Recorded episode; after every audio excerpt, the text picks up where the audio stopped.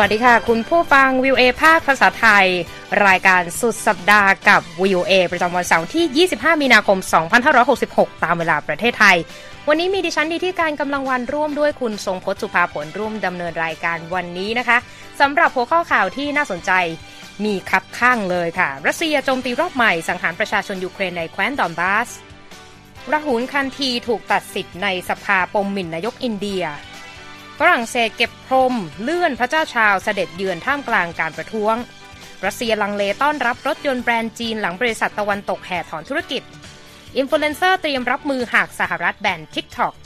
หุ้นธนาคารดอยช์แบงก์ดิ่งปมปัญหาการเงินหนัก และมีเรื่องราวปอยผมของบีโธเฟนเผยปริศนาซ่อนเร้นจากพันธุกรรม เบื้องหลังโรคตับฆ่าชีวิต และส่งท้ายด้วยสตาร์ทอัพจีนประดิษฐ์เครื่องจูบ กระชับสัมพันธ์คู่รักทางไกล จะเป็นอย่างไรรอติดตามในสุดสัปดาห์กับ VOA ค่ะ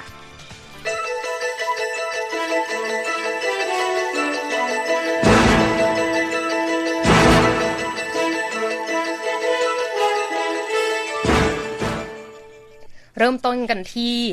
สถานการณ์ในยูเครนกันเลยนะคะ คุณทรงพจน์วันนี้มีอัปเดตอะไรบ้างคะ ครับก็เป็นการสู้รบอย่างต่อเนื่องนะครับ ระหว่างรัสเซียกับยูเครน โดยล่าสุดนะครับกองทัพรัสเซียก็ระดมยิงจรวดใส่เขตแนวหน้า ในแคว้นดอนบาสทางภาคตะวันออกของยูเครนนะครับทำให้มีประชาชนเสียชีวิตอย่างน้อย 10 คน แล้วก็บาดเจ็บราว 20 คนนะครับจากการเปิดเผยของเจ้าหน้าที่ยูเครน โดยเจ้าหน้าที่ของยูเครนรายงานว่ากองทัพรัสเซียใช้เครื่องยิงจรวดต่อต้านอากาศยาน S-300 ยิงใส่หลายเมืองในยูเครนนะครับ มุ่งเป้าไปที่ศูนย์ช่วยเหลือบุคคลไร้บ้าน ที่ชาวยูเครนหลายคนใช้เป็นสถานที่พักพิงชั่วคราว รวมถึงหาอาหารประทังชีพ และชาร์จโทรศัพท์มือถือด้วยนะครับ เป็นศูนย์ที่ให้ความช่วยเหลือประชาชนที่ที่พักอาศัยของพวกเขาถูกทำลายนะฮะค่ะโดยที่เมืองบิโลพิเลียนะครับมีชาวยูเครน2คนเสียชีวิต และ 9 คนได้รับบาดเจ็บจากการโจมตี ส่วนที่เมืองเคอร์ซอนทางภาคใต้มีผู้เสียชีวิต1คนนะครับ เมื่อวันพฤหัสบดียูเครนเผยแผนที่จะเตรียมการโจมตีโต้กลับรัสเซียในช่วงฤดูใบไม้ผลินะครับ โดยระบุว่าความพยายามของมอสโกในการยึดเมืองบาร์กมุนนั้น อ่อนแอลงขณะที่กองกำลังกรุงเคียฟก็กำลังขอความช่วยเหลือทางทหารรอบใหม่จากสหภาพยุโรปนะครับเดมิทรีเมดเวเดฟอดีตประธานาธิบดีรัสเซียก็บอกนะครับว่ากองทัพรัสเซียพร้อมสำหรับการตอบโต้ปฏิบัติการรุกกลับของยูเครน แล้วก็ขู่ว่า หากยูเครนพยายามยึดแคว้นไครเมียกลับคืนรัสเซียก็อาจจะตอบโต้ด้วยอาวุธนิวเคลียร์นะครับ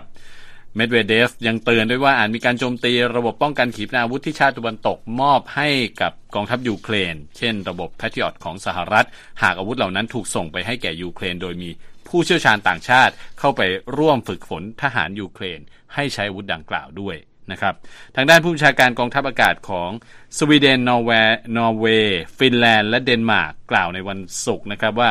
ได้ร่วมลงนามในจดหมายที่นำไปสู่การจัดตั้งกองกำลังป้องกันตนเอง ร่วมกันของกลุ่มประเทศแถบนอร์ดิกนะครับเพื่อให้เครื่องบินรบของ 4 ประเทศสามารถใช้ฐานทัพอากาศร่วมกัน และของสมาชิกองค์การนาโตได้ นี่ก็เป็นสถานการณ์นะครับอัปเดตต่างๆ ในแง่มุมต่างๆเกี่ยวกับสงครามยูเครน ค่ะ ไปกันที่สถานการณ์การเมืองในอินเดียกันบ้างคุณทรงพจน์ครับทางหัวหน้าพรรคฝ่ายค้านอินเดียราหุลคานธีนะคะ ถูกตัดสิทธิ์จากการเป็นสมาชิกสภาผู้แทนราษฎรเมื่อวันศุกร์หลังจากที่เขาถูกตัดสินจำคุกเป็นเวลา 2 ปีนะคะ ในข้อหาหมิ่นประมาทนายกรัฐมนตรีนเรนทราโมดีแห่งอินเดียนะคะ พักคองเกรสของคันทีซึ่งเป็นพักฝ่ายค้านของอินเดียก็ระบุว่าการตัดสินทางการเมืองดังกล่าว มีแรงจูงใจทางการเมือง แล้วก็นำไปสู่การประท้วงที่กรุงนิวเดลีเมืองหลวงด้วยนะคะ คุณทรงพจน์ครับแล้วก็ระบุว่ารัฐบาลนายกโมดีกำลังบ่อนทำลายประชาธิปไตยด้วยการปิดปากผู้เห็นต่าง และโจมตีเสรีภาพในการแสดงความเห็นอย่างไม่คิดนะคะ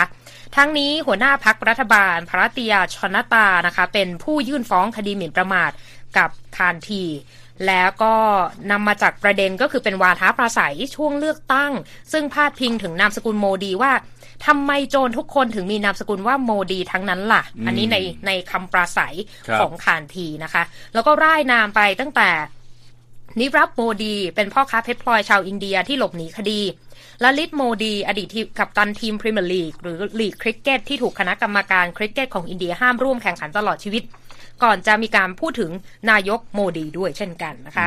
ทางคานธีซึ่งยังคงได้รับการปล่อยตัวเป็นการชั่วคราว 30 วันระหว่างการสู้คดีในชั้นอุทธรณ์ก็อ้างว่าถ้อยคำปราศัยนั้นเป็นการสื่อถึงปัญหาคอร์รัปชันไม่ได้โจมตีฝ่ายไหนโดยตรง ขณะที่หัวหน้าพรรค BJP ก็วิจารณ์พรรคคองเกรส และยืนยืนยันนะคะว่าคำตัดสินนี้มีความเหมาะสมค่ะ คุณทรงพจน์คะ ไปต่อที่ฝรั่งเศสนะครับคุณนิติการ ตอนนี้เนี่ยฝรั่งเศสกำลังมีการประท้วงใหญ่ทั่วประเทศหลายเมืองโดยเฉพาะในกรุงปารีสมีผู้เข้าร่วมประท้วงจำนวนมาก ประท้วงเรื่องอะไร ประท้วงกฎหมายปฏิรูประบบเงินบำนาญฉบับใหม่ที่ประธานาธิบดีเอ็มมานูเอลมาครองเนี่ยผลักดันออกมา โดยไม่ผ่านรัฐสภาเพิ่มอายุของผู้ที่จะเกษียณ และก็รับเงินบำนาญได้จาก 62 ปีเป็น 64 ปี สร้างความไม่พอใจอย่างมากให้กับชาวฝรั่งเศสนะครับ ก็มีการประท้วงหลายวันที่ผ่านมานะครับ แล้วก็มีความการลุกลามไปเป็นความรุนแรง มีการจุดไฟเผาถังขยะจำนวนมากหลายพันใบเพื่อเป็นสัญลักษณ์ของการประท้วงด้วย แล้วตอนนี้ก็ลุกลามไปถึงความสัมพันธ์ระหว่างประเทศนะครับ เมื่อฝรั่งเศสเนี่ยต้องตัดสินใจเลื่อนกำหนดการเสด็จเยือนของสมเด็จพระเจ้าชาวที่ 3 แห่งอังกฤษนะครับกำหนดเอาไว้สัปดาห์หน้า แต่ว่าเนื่องจากการประท้วงที่เกิดขึ้น ก็เลยต้องเลื่อนออกไป คาดว่าจะเป็นช่วงฤดูร้อนแทนนะครับ การประท้วงในฝรั่งเศส รุนแรงขึ้นในวันพระสบดี เมื่อสาภาพแรงงานจัดการเดินขบวนทั่วประเทศนะครับ คาดว่ามีประชาชนเข้าร่วมมากกว่า 1 ล้านคน และก็มีผู้ประท้วงในกรุงปารีสถูกจับกลุ่มมากกว่า 450 คนนะครับในวันศุกร์นี้ก็ยังมีการประท้วงอยู่หลายจุดนะครับ ระบบขนส่งมวลชนทำงานอย่างล่าช้า ขบวนรถบรรทุกจอดปิดทางเข้าท่าเรือมาร์เซ เป็นเวลาหลายชั่วโมง และมีกองขยะกองสุมตามท้องถนนในกรุงปารีส เนื่องจากพนักงานที่จะต้องเก็บขยะเนี่ยเขาก็ประท้วงด้วยค่ะ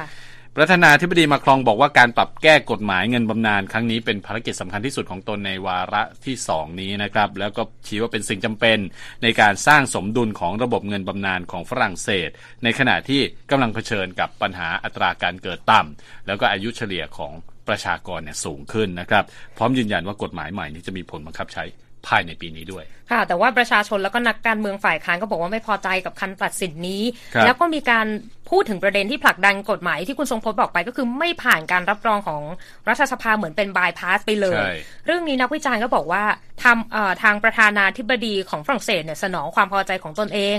แต่ต้องไม่ได้และก้าวร้าว อันนี้เป็นทัศนะของนักวิจารณ์นะคะ เมื่อวันศุกร์ทางประธานาธิบดีฝรั่งเศสก็ออกมาประนามเหตุรุนแรงว่าไม่ใช่แนวทางของประชาธิปไตยนะคะ แล้วก็ได้แจ้งให้กับสมเด็จพระเจ้าชาวทรงทราบเรื่องกำหนดการที่เลื่อนออกไปแล้วนะคะ แต่ว่ากำหนดการเสด็จเยือนเยอรมนีของพระเจ้าชาวและพระราชินีคามิล่านั้นยังคงเป็นไปตามกำหนดการเดิมนะคะ กระทรวงกิจการภายในฝรั่งเศส เพิ่มเติมได้ว่ามีเจ้าหน้าที่รักษาความสงบได้รับบาดเจ็บถึง 441 คน แล้วก็มีการจุด ไฟใส่ถังขยะในกรุงปารีสในหนึ่งพันใบ เป็นสัญลักษณ์ของการประท้วงในครั้งนี้ด้วยค่ะคุณกำลังรับฟังสุดสัปดาห์กับวิวเอนะคะ ช่วงหน้าข่าวสารด้านธุรกิจรออยู่ค่ะ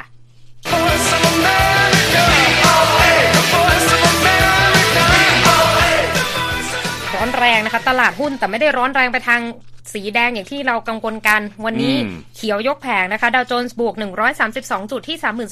32,238 จุด n a s d a q บวก 22 จุดค่ะที่ 3,971 จุด S&P บวก 37 จุดที่ 11,824 จุด ราคาทองคำลบ 0.75%นะคะที่ 1,890 1,981 ดอลลาร์ต่อออนซ์ทวนค่ะ เดี๋ยวจะตกใจแล้วไปรีบไปซื้อทองกันใหญ่นะคะ อีกเรื่องหนึ่งที่ต้องพูดถึงก็คือสถานการณ์ ความตึงเครียดด้านเศรษฐกิจที่รัสเซียผัดเชิญหลังจากที่ตะวันตกก็ออกมาตรการต่างๆ มา รัสเซียก็พยายามจะหาทางออกโดยการไปพึ่งพาประเทศอื่น ๆ โดยเฉพาะเรื่องของจีน และในอุตสาหกรรมยานยนต์เนี่ยก็มีการเคลื่อนไหวด้วยใช่ไหม ใช่ครับ เพราะว่าที่ผ่านมาบริษัทรถยนต์ของชาติตะวันตกก็ทยอยถอนตัวออกไป อย่างที่บอกก็เพราะมาตรการลงโทษดังนั้นเนี่ยมีช่องว่างเกิดขึ้นในตลาดรถยนต์ บริษัทรถยนต์จีน ก็เลยเข้าไปอุดช่องว่างตรงนี้นะครับ คราวนี้เนี่ยการอุดช่องว่างเนี่ยแน่นอนก็ทำให้รถยนต์จีนขายดีในรัสเซีย เพราะว่าไม่มีคู่แข่ง คู่แข่งก็ถอนตัวไป แต่ปัญหาก็คือก็มีชาวรัสเซียออกมาบ่นนะ เกี่ยวกับคุณภาพรถยนต์ของจีน แล้วก็เรื่องของราคาด้วย เดี๋ยวจะบอกว่าเเป็นอย่างไรนะครับ บริษัทรถยนต์แบรนด์ดังของจีน เช่นฮาวาลเชอรี่จิลี่นะฮะครองตลาดรถยนต์ในรัสเซียตอนนี้เนี่ยเกือบ 40% ของยอดขายรถยนต์ใหม่ทั้งหมด อันนี้เนี่ยเป็นออยอดขายที่เพิ่มขึ้น คือถ้าเทียบกับก่อนที่จะเกิดสงครามยูเครนเนี่ยส่วนแบ่งของรถยนต์จากจีนเนี่ยไม่ถึง 10%เท่านั้น ดังนั้นเนี่ยโตขึ้นเนี่ยหลายหลายร้อยเท่านะครับบริษัทรถยนต์ตะวันตกหลายแห่งเรโนลด์นะฮะนิสสันของญี่ปุ่น แล้วก็ Mercedes เนี่ยยุติการผลิตไปแล้ว แล้วก็ถอนตัวออกจากตลาดรัสเซียไปอย่างที่บอกนะครับ แต่ว่า อย่างที่บอกก็คือชาวรัสเซียหลายคนก็ให้ความเห็นนะครับ บอกว่าคุณภาพของรถยนต์จากจีน บางยี่ห้อ สู้รถยนต์จากตะวันตกไม่ได้ แล้วก็พยายามบอกว่าต้องแข่งขันให้ได้ด้วยการอขอให้จีนเนี่ยยกคุณภาพของรถยนต์ของจีนขึ้นมานะครับเซอร์เกย์อัสลานยานผู้เชี่ยวชาญธุรกิจรถยนต์รัสเซียบอกว่ารถยนต์จากจีนตอนนี้แทบไม่มีคู่แข่งเลย แต่ก็ไม่ได้หมายความว่าชาวรัสเซียทั่วไปจะเปลี่ยนทัศนคติที่มี ต่อรถยนต์จากจีนนะครับ ก็คือว่าเรื่องของคุณภาพนั่นเอง เวลานี้บริษัทรถยนต์จีนก็แน่นอนนะฮะเข้ามาลงทุนมากขึ้น เข้ามาร่วมทุนกับบริษัทรถยนต์ของรัสเซีย แล้วก็เข้ามาตั้งโรงงานกันมากขึ้น ในขณะที่รถยนต์ของรัสเซียเองนะฮะก็สั่งนำเข้าชิ้นส่วนรถยนต์จากจีนมากขึ้นเช่นกัน เพื่ออุดช่องว่างจากบริษัทรถยนต์ตะวันตกที่ถอนตัวไปอย่างที่บอกนะครับ แต่ว่าปัญหาหนึ่งก็คือรถยนต์จีนที่เข้าไปขายในรัสเซียในขณะนี้ ไม่ได้มีราคาถูกอย่างที่คิดกันนะครับแม็กซิมคาดาคอฟบรรณาธิการนิตยสาร Behind the Wheel ของรัสเซียเขาบอกว่าหากพูดถึงราคา จะพบว่ารถยนต์จากจีนนั้น ไม่ได้ราคาถูกเลยเมื่อเทียบกับรถยนต์จากชาติตะวันตก คือมีราคาพอๆกันนั่นเองนะครับ ส่วนดิมิทรีเมดเวเดฟนะครับอดีตประธานาธิบดีรัสเซียออกมากล่าวถึงเรื่องนี้เขาบอกว่าเขาไปเยือน จีนมาเมื่อเดือนธันวาคมค่ะไปเยี่ยมชมโรงงานผลิตรถยนต์ของจีน แล้วเขาบอกว่าคุณภาพรถยนต์จีนเนี่ยดีเยี่ยมเลย แล้วก็ความคิดที่ว่ารถยนต์จีนคุณภาพไม่ดีนั้นเป็นความคิดที่ล้าสมัยนะครับ หลังจากที่เขาเห็นการผลิตของจีน เขาไปลองขับรถยนต์ของจีนด้วยคันหนึ่งแล้วเขาบอกว่าคุณภาพดีเยี่ยม ไม่ต่างจากขับ Mercedes-Benz เลยอ่า นี่เป็นอดีตประธานาธิบดีรัสเซียที่พูดออกมาสนับสนุน รถยนต์จีนที่ตอนนี้ขายดีในรัสเซียครับ ก็ยังเป็นประเด็นที่ต้องติดตามกันนะคะสำหรับการปรับตัวในด้านเศรษฐกิจของทางรัสเซียนะคะในแง่มุมต่างๆ อีกเรื่องหนึ่งที่ต้องปรับตัวเหมือนกัน ก็คือประเด็นของ สื่อสังคมออนไลน์ TikTok ซึ่งวันพฤหัสที่ผ่านมาตามเวลาของสหรัฐเนี่ย ก็คือทาง CEO ของ TikTok โจชูซื่อตอบคำถามคณะกรรมาการของสภาผู้แทนราษฎรสหรัฐ ก็เป็นประเด็นที่คุณทรงพจน์นำเสนอไป โดยเขาก็เน้นย้ำว่า TikTok ไม่ส่งเสริมหรือลบเนื้อหาตามคำขอของรัฐบาลจีน และเป็นอิสระจากการควบคุมใด ๆนะคะ แต่ปรากฏว่าการเคลื่อนไหวในลักษณะตังกล่าวในช่วงที่ผ่านมาเราก็จะเห็นว่าเมื่อสัปดาห์ที่แล้วเนี่ย TikTok บอกว่ารัฐบาลสหรัฐเรียกร้องให้บริษัทเจ้าของ TikTok ในจีนขายหุ้นทิ้งหรือไม่ก็อาจจะต้องถูกแบนในสหรัฐก็เป็นประเด็นเข้มข้นที่เกิดขึ้นมา แต่ในแง่ของผู้ใช้ รวมถึงผู้ผลิตเนื้อหาใน TikTok หรือว่าเราอาจจะเรียกกันว่าเป็นอินฟลูเอนเซอร์อะไรก็ว่ากันไป ในสหรัฐเนี่ยนะคะ ก็เริ่มต้องปรับตัวรับมือแล้ว ในรายงานของรอยเตอร์เนี่ยก็บอกว่าแคสซิดี้เจคอบสันเริ่มใช้ TikTok ตอนอายุ 13 แล้วโพสต์วิดีโอแล้วกลายเป็นไวรัลคลิปเต้นของเธอเนี่ยนะคะ สุดท้ายมีผู้ติดตามถึง1ล้าน5แสนบัญชี แล้วเธอก็กำลังจะขยายเริ่มในการผลักดันธุรกิจผลิตภัณฑ์ดูแลผม แล้วก็สร้างแรงบันดาลใจให้คนมารักผม ที่เป็นผมหยิกตามธรรมชาติ แต่ปรากฏว่าประเด็นเนี้ยทำให้ความฝันในการผลักดันธุรกิจผ่านแพลตฟอร์มนี้เนี่ยอันตรธานหายไป จากการผลักดันมาตรการการแบนแอปพลิเคชัน TikTok ในสหรัฐ โดยเธอบอกว่า TikTok เนี่ยอาจถูกใช้เก็บข้อมูลใช้เซ็นเซอร์เนื้อหา หรืออาจเป็นอันตรายต่อสุขภาพจิตของเด็กนะคะ แต่ทางเจคอบสันเนี่ยเขาบอกว่าวิธีการแก้ปัญหาของเขาก็คือ จะไปโพสต์ในพื้นที่สื่อสังคมออนไลน์อื่นแทน อย่างเช่นการอาจจะสร้างเนื้อหาใหม่ใน ฟังก์ชัน Reels ของ YouTube ซึ่งก็เป็นแนวตั้งเหมือนกัน คล้ายๆกัน อันนี้ก็คือเป็น Reels ในที่นี้น่าจะเป็น Shorts ของ YouTube มากกว่า หรือว่านำคลิป TikTok ไปโพสต์ในแพลตฟอร์ม Instagram Reels แทน หรือว่าในเฟซบุ๊กก็มีรูปแบบคลิปที่เป็นแนวตั้งอีกเหมือนกัน หากทาง ByteDance บริษัทจีนของ TikTok เนี่ยไม่ได้รับอนุญาตให้ให้บริการแอปในสหรัฐอีกต่อไป เธอบอกว่าหนทางของ TikTok เนี่ยดูยากเย็นเหลือเกิน และเป้าหมายในการผลิตเนื้อหาเนี่ยก็คือทำให้ตนเองเติบโตในแพลตฟอร์มต่างๆ สร้างชุมชนที่เข้มแข็ง และก็ไม่พุ่งความสนใจไปที่แอปพลิเคชันใดแอปพลิเคชันหนึ่งนะคะก็เป็นประเด็นที่น่าสนใจนะ ไปฟังทัศนะของผู้อำนวยการการวิจัยเพื่อเทคโนโลยีและประชาธิปไตยขององค์กร Freedom House นะคะ Allie Funk เปิดเผยกับรอยเตอร์ว่า คอนเกรสมีทางเรื่องอื่นที่รุนแรงน้อยกว่าการแบน TikTok อย่างเช่น จะผ่านกฎหมายความเป็นส่วนตัวก็ได้ หรือจะเพิ่มข้อกำหนดให้บริษัทต่างๆ นั้น เพิ่มความโปร่งใสต่อการปฏิบัติของตนมากขึ้นก็ได้ นอกจากนี้เธอยังแนะนำว่าควรจะมีการใช้กฎหมายความเป็นส่วนตัวที่ครอบคลุมมากขึ้น เพื่อที่จะจำกัดการเก็บข้อมูลของทาง TikTok นะคะ เช่นเดียวกับการตรวจสอบเพื่อเป็นระยะระยะก็คือค คอยเรียกดูแหละว่า มีการปรับปรุง มีการดำเนินการอย่างโปร่งใสมากน้อยแค่ไหนในแง่ของ TikTok นะคะ ถึงแม้ขณะนี้นะคะก็ยังไม่เป็นที่ชัดเจนนะคุณทรงพจน์ว่ากฎหมายที่ทางสหรัฐพยายามผลักดัน เสนอในลักษณะที่จะมอบอำนาจให้กับกระทรวงพาณิชย์สหรัฐ แบนเทคโนโลยีจากต่างประเทศจะผ่านหรือเปล่าใช่แต่ว่าบรรดาอินฟลูเอนเซอร์ใน TikTok หลายรายก็บอกว่า สนับสนุนให้มีการใช้แอปพลิเคชันนี้ต่อไป แทนที่จะเป็นการสั่งห้ามไปเลยนั่นเองค่ะคุณทรงพจน์ก็เข้าใจได้นะครับคุณนิติการ เพราะว่าก็เป็นถือว่าเป็นอาชีพหนึ่งเรียกว่า TikToker ใช่ไหมใช่คล้ายๆกับยูทูบเบอร์ที่เขาทำเป็นอาชีพแล้วก็มีรายได้เข้ามาเป็นประจำอยู่นะฮะอืมดังนั้นเนี่ยการที่ทางการสหรัฐถ้าหากแบน TikTok ในอเมริกาจริง ๆ เนี่ยก็ส่งผลกระทบต่อคนกลุ่มนี้ แน่นอน เมื่อเออวานนี้ก็มีรายงานว่ามี TikTokers เนี่ยนะฮะหลายสิบคนไปที่รัฐสภาด้วยค่ะไปล็อบบี้ให้นักการเมืองสหรัฐเนี่ยสนับสนุนให้ TikTok เนี่ยใช้งานได้ต่อไปในอเมริกานะครับ ก็ถือว่าเป็น เป็นกลุ่มล็อบบี้ใหญ่กลุ่มหนึ่งขึ้นขึ้นมาตอนนี้ อืมเออประเด็นเรื่องการล็อบบี้นี่น่าสนใจนะ เพราะว่าในรายงานของรอยเตอร์เนี่ยบอกว่าสมาชิกสภาจากพรรคเดโมแครตบางส่วนเนี่ยมีความเห็นคล้ายๆกับบรรดา TikToker เหมือนกัน เขากังวลว่าการแบน TikTok เนี่ยในแง่ของการเมือง อาจจะกระทบต่อฐานเสียงอายุน้อยของประธานาธิบดีโจไบเดนซึ่งก็กำลังจะมีการเลือกตั้งประธานาธิบดีสหรัฐในปีหน้าด้วย ก็เป็นประเด็นที่น่าติดตามว่าสหรัฐเนี่ยจะมีมาตรการอะไรอย่างไรต่อไป แล้วจะกระทบกับประชาชนมากน้อยแค่ไหน แต่ว่าอินฟลูเอนเซอร์เนี่ย สถานวงการสะเทือนวงการกันไปใช่แล้วนะคะ อีกอันหนึงที่ดูจะสะเทือนแน่นอสั่สะเทืนเหมือนกันนะสะเทือนไปหลาย Deutsche Bank ไปไปตอนนี้เนี่ยสะเทือนไปตามๆกันนะครับ ซึ่งค่ะล่าสุดก็มาถึง Deutsche Bank ของเยอรมนีแล้วนะครับ จาก Credit Suisse ของสวิตเซอร์แลนด์เนี่ยก็มาขยับมาที่ธนาคารเพื่อนบ้านแล้วนะฮะ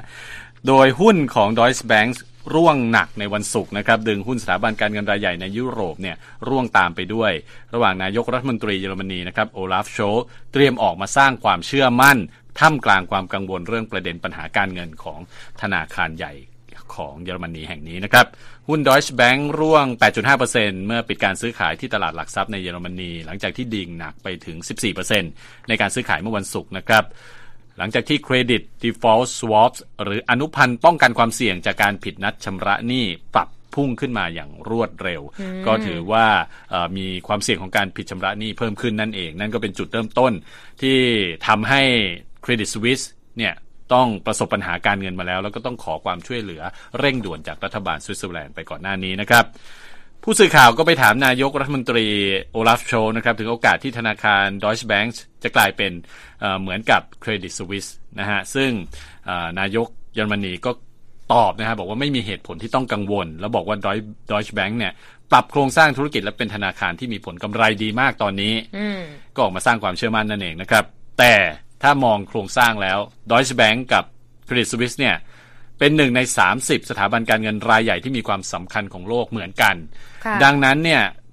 เรียกว่าอยู่อยู่ในกลุ่มสถาบันการเงินที่ too big to fail ก็คืออปล่อยให้ล้มไม่ได้ถ้าล้มเนี่ยส่งส่งผลกระทบมหาศาลดังนั้นเนี่ยก็ต้องมีมาตรการระหว่างประเทศที่จะทำให้สถาบันการเงินเหล่านี้ มีระดับเงินทุนสำรองระดับสูง เพื่อที่จะไม่เอ่อประสบปัญหาทางการเงินจนต้องล้มลงไปนะครับ อันนี้ ก็เป็นอีกหนึ่งธนาคารนะฮะ ต้องดูสถานการณ์กันต่อไปว่าจะผลส่งผลกระทบที่อื่นหรือเปล่า กลายเป็นวิกฤตที่ตามกันมาในหลายพื้นที่ทั่วโลกเลยนะครับเห็นเมื่อสักครู่คุณทรงพจน์พูดถึง Credit Suisse ครับที่ประสบปัญหากันไป ปรากฏว่าอีกธุรกิจหนึ่งซึ่งก็คาดไม่ถึงเหมือนกันคือของที่ระลึกอืมที่เป็นสัญลักษณ์ของธนาที่คารระลึกหรือ Credit ที่ระ Suisse ทึกน่าจะหนักไปทางระลึกระลึกนะเพราะว่า ตอนนี้คือของที่ระลึกที่มีสัญลักษณ์ของธนาคารนี้นะคะ ออกวางขายกันเกลื่อนตลาดออนไลน์ในสวิตเซอร์แลนด์ครับหลังจากไม่กี่ชั่วโมงที่ธนาคาร UBS ประกาศเข้าซื้อกิจการธนาคาร Credit Suisse นะคะตามรายงานของรอยเตอร์ ของที่ระลึกนี่มีหลายอย่างนะคุณทรงพจน์อืมทั้งทองแท่งประทับตา ชื่อธนาคารเก่าแก่กว่า 167 ปีแห่งนี้ แล้วก็มีสแตมป์มีจดหมายที่จะส่งมาจากธนาคารดังกล่าว รวมถึงกระเป๋าบรรจุเครื่องกีฬาที่มีการปัก สัญลักษณ์ว่าเป็น Credit Suisse ก็มีปรากฏในรายการสินค้า ในตลาดซื้อขายออนไลน์ยอดนิยมของสวิตเซอร์แลนด์ด้วย นอกจากนี้อันนี้คุณสมวน่าจะอยากใช้ หมวกใส่เล่นสกีสีน้ำเงินและแดงที่มีตัวอักษรย่อ CS อะ Credit Suisse ซึ่งมันเคยฮิตมากคุณทรงพจน์ครับในช่วงคริสตศตวรรษที่ 1970ไปทำราคาขายในตลาดออนไลน์เนี่ย เกือบ 200 ฟรังก์สวิสก็ประมาณ 7,400 บาททีเดียว แพงมาก นะตอนนี้ก็ยังไม่ชัดเจนนะคะว่าธนาคาร Credit Suisse เนี่ยจะได้ใช้แบรนด์เดิมอยู่ไหม แต่ว่าบรรดาพ่อค้าแม่ค้าออนไลน์ก็เหมือนกับว่าใช้วิกฤตให้เป็นโอกาสนี่แหละ มาทำราคาขายสิ่งของที่มีคุณค่าทางประวัติศาสตร์ทางการเงินสวิตเซอร์แลนด์ให้กับลูกค้าที่แบบเป็นสายสะสม สายสะสมอะใช่ไรประมาณเนี้ยซึ่งธนาคาร Credit Suisse เนี่ยก็ยังตอนนี้ก็ยังเป็นแบรนด์อิสระจนกว่าอ่า การเข้าซื้อกิจการจะเสร็จสิ้นนะคะ แล้วก็ต้องขึ้นไปอยู่กับ UBS แหละ ว่าจะต่ออายุแบรนด์นี้ไปหรือเปล่า จริง ๆ เรื่องอการขายของที่ระลึกบนโลกออนไลน์ของธนาคารที่ล้มไปเนี่ย ไม่เพียงแต่เครดิตสวิสนะ ธนาคารซีคอนแวลลีย์เนี่ยก็ได้รับความสนใจในตลาดออนไลน์ เช่นเดียวกับเอ่อ Lehman Brothers นะคะอืมก็ได้รับความสนใจอีกเหมือนกันสำหรับผลิตภัณฑ์หรือว่าของต่างๆ ที่มีสัญลักษณ์ของธนาคารที่ประสบปัญหาไปนั่นเองค่ะอืมโอ้โหครับคุณคุณสมพจน์จะไปลองประประมูลหรือน่าลสอนงใจซื้อดูไหมมากอย่างที่บอกคือถ้าเกิดว่าเอ่อเป็นอะไรเกิดอะไรขึ้นมาจริงๆเนี่ยอันนี้เป็นของสะสมที่หายากได้เลย ใช่ครับค่ะ คุณกำลังรับฟังสุดสัปดาห์กับ VOA นะคะ ช่วงหน้ามีเรื่องราวเกี่ยวกับปลอยผมของบีโธเฟนมาฝากกันค่ะ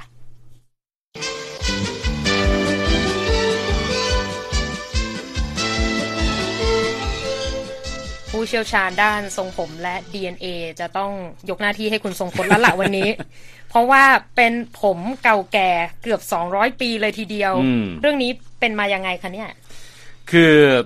บีโธเฟนเนี่ย หรือว่าชื่อชื่อเต็มลุดวิกวอนบีโธเฟนนะฮะใครๆก็รู้จักเป็นหนึ่งในนักประพันธ์ดนตรีที่มีชื่อเสียงมากที่สุดในโลกคนหนึ่งนะครับ แล้วก็เสียชีวิตไปเกือบ 200 ปีแล้ว แต่ว่าเขามีปลอยผมของบีโธเฟนเนี่ยเป็นผมกลุ่มผมเล็กๆ แล้วก็มีคนที่เก็บเก็บไว้ในพิพิธภัณฑ์ แล้วก็ตอนนี้ก็เอาออกมาเพื่อที่จะเอามาตรวจสอบพันธุกรรมนะครับ แล้วก็จะวิเคราะห์ถึงอะไรหลาย ๆ อย่างที่เกี่ยวกับ บีโธเฟนนะฮะโดยเฉพาะโรคตับที่ทำให้เขาเสียชีวิตนะฮะค่ะบอกว่าบีโธเฟนเนี่ยเคยมีเอ่อมีการวิเคราะห์ไว้บอกว่าจีโนมจากเส้นผมแสดงให้เห็นแนวโน้มทางพันธุกรรมต่อการเป็นโรคตับของบีโธเฟน บ่งชี้ถึงการติดเชื้อไวรัสตับตับอักเสบบี ซึ่งอันนี้อาจจะเป็นสาเหตุหนึ่งที่ทำให้เขาเสียชีวิตนั่นเอง การชนสูตรศพของบีโธเฟนนะครับเมื่อปี 1827 เผยว่าเขาเป็นโรคตับแข็ง ซึ่งก็แน่นอนโรคนี้มีสาเหตุจากการดื่มเครื่องดื่มแอลกอฮอล์ติดต่อกันเป็นเวลานาน แต่ผลการวิจัยใหม่บ่งชี้นะครับว่าโรคตับของบีโธเฟนเนี่ยเกิดจากหลายปัจจัยไม่ใช่แค่เรื่องของเออดื่มเครื่องดื่มแอลกอฮอล์หรือโรคตับแข็งอย่างเดียวยังมีปัจจัยด้านพันธุกรรม การติดเชื้อไวรัส แล้วก็แน่นอนเออการดื่มแอลกอฮอล์นี่ก็เป็นอีกปัจจัยหนึ่งด้วยนะฮะก็เป็นหลาย ๆ ปัจจัยที่ทำให้เขาเสียชีวิต ทริสตันเบกนะครับนักมนุษยวิทยากายภาพ มหาวิทยาลัยเคมบริดจ์และเป็นผู้นำของงานวิจัยชิ้นนี้ที่ตีพิมพ์ในวารสาร Current Biology บอกนะครับว่าการกลายพันธุ์ของจีน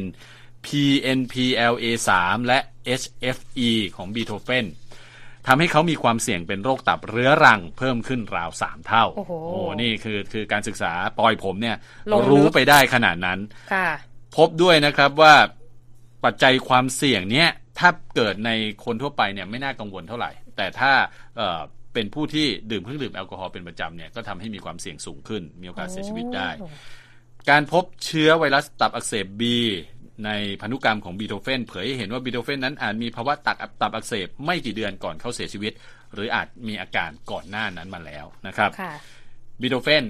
เริ่มสูญเสียการได้ยินเมื่ออายุ 29 ปีนะครับคุณนิติการค่ะแล้วก็สูญเสียการได้ยินอย่างสมบูรณ์เมื่ออายุ 44 ปี แต่ก็ยังคงสร้างบทประพันธ์ชั้นเลิศขึ้นมาหลังจากนั้น นักวิจัยยังไม่พบคำอธิบายพันธุกรรมเรื่องของการสูญเสียการได้ยินนี้นะครับอืมแต่ก็เอ่อพบ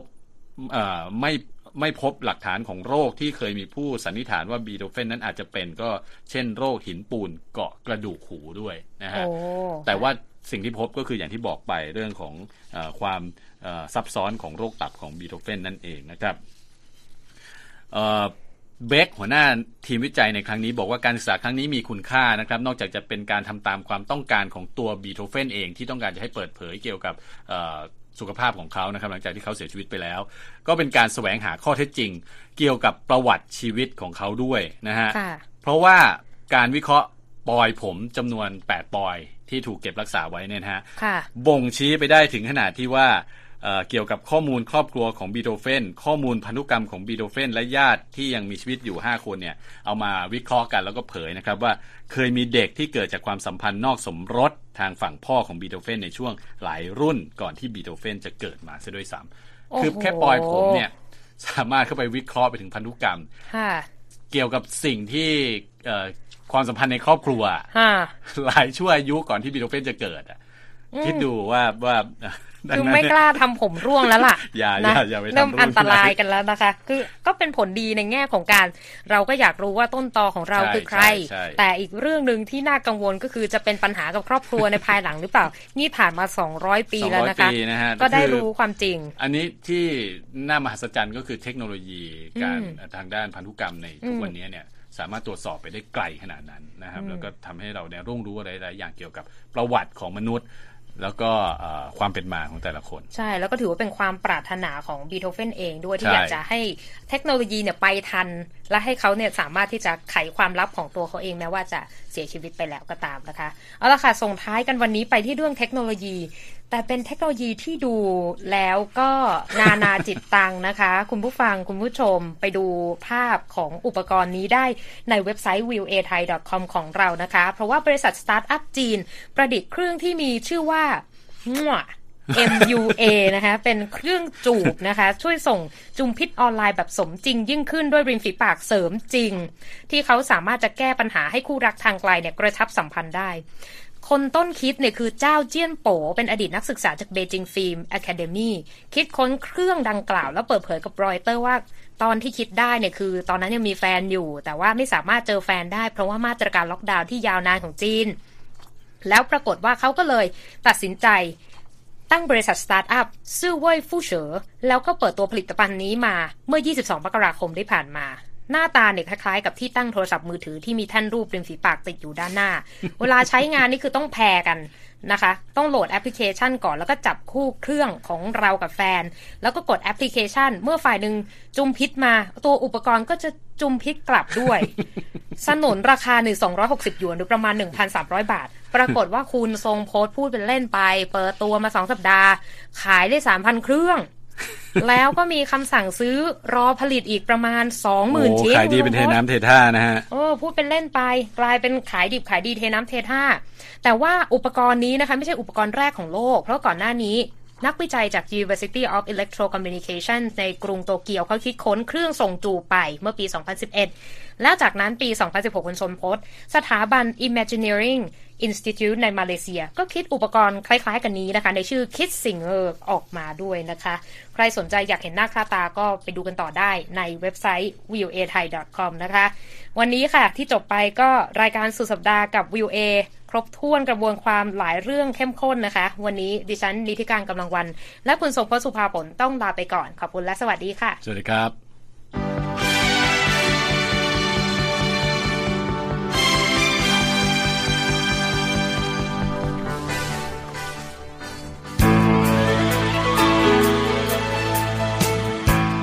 ครับ และที่จบไปเป็นรายการจาก VOA ภาคภาษาไทย รายงานสดส่งตรงจากกรุงวอชิงตัน ประเทศสหรัฐ คุณผู้ฟังสามารถติดตามข่าวสารจากทั่วโลกได้ในทุกที่ทุกเวลา ที่เว็บไซต์ voa thai com รวมถึงทุกช่องทางในโซเชียลมีเดีย Facebook YouTube Twitter และ Instagram เริ่มต้นวันด้วยการอัปเดตข่าวสารจากทั่วโลก ผ่านรายการข่าวสดสายตรงจาก VOA ภาคภาษาไทย และสุดสัปดาห์กับ VOA ทั้งยังเรียนรู้เรื่องราวทางวัฒนธรรม และไลฟ์สไตล์ ผ่านรายการภาษาอังกฤษแบบอเมริกันของเรา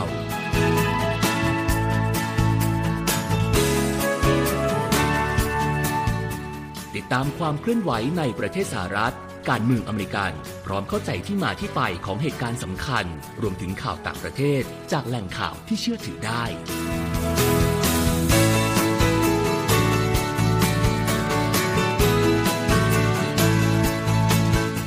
นอกจากนี้ VOA ยังมีบทสัมภาษณ์และคอนเทนต์แบบ Exclusive จากบุคคลที่น่าสนใจหลากหลายวงการ และยังมีเรื่องราวของคนไทยในประเทศสหรัฐอีกด้วย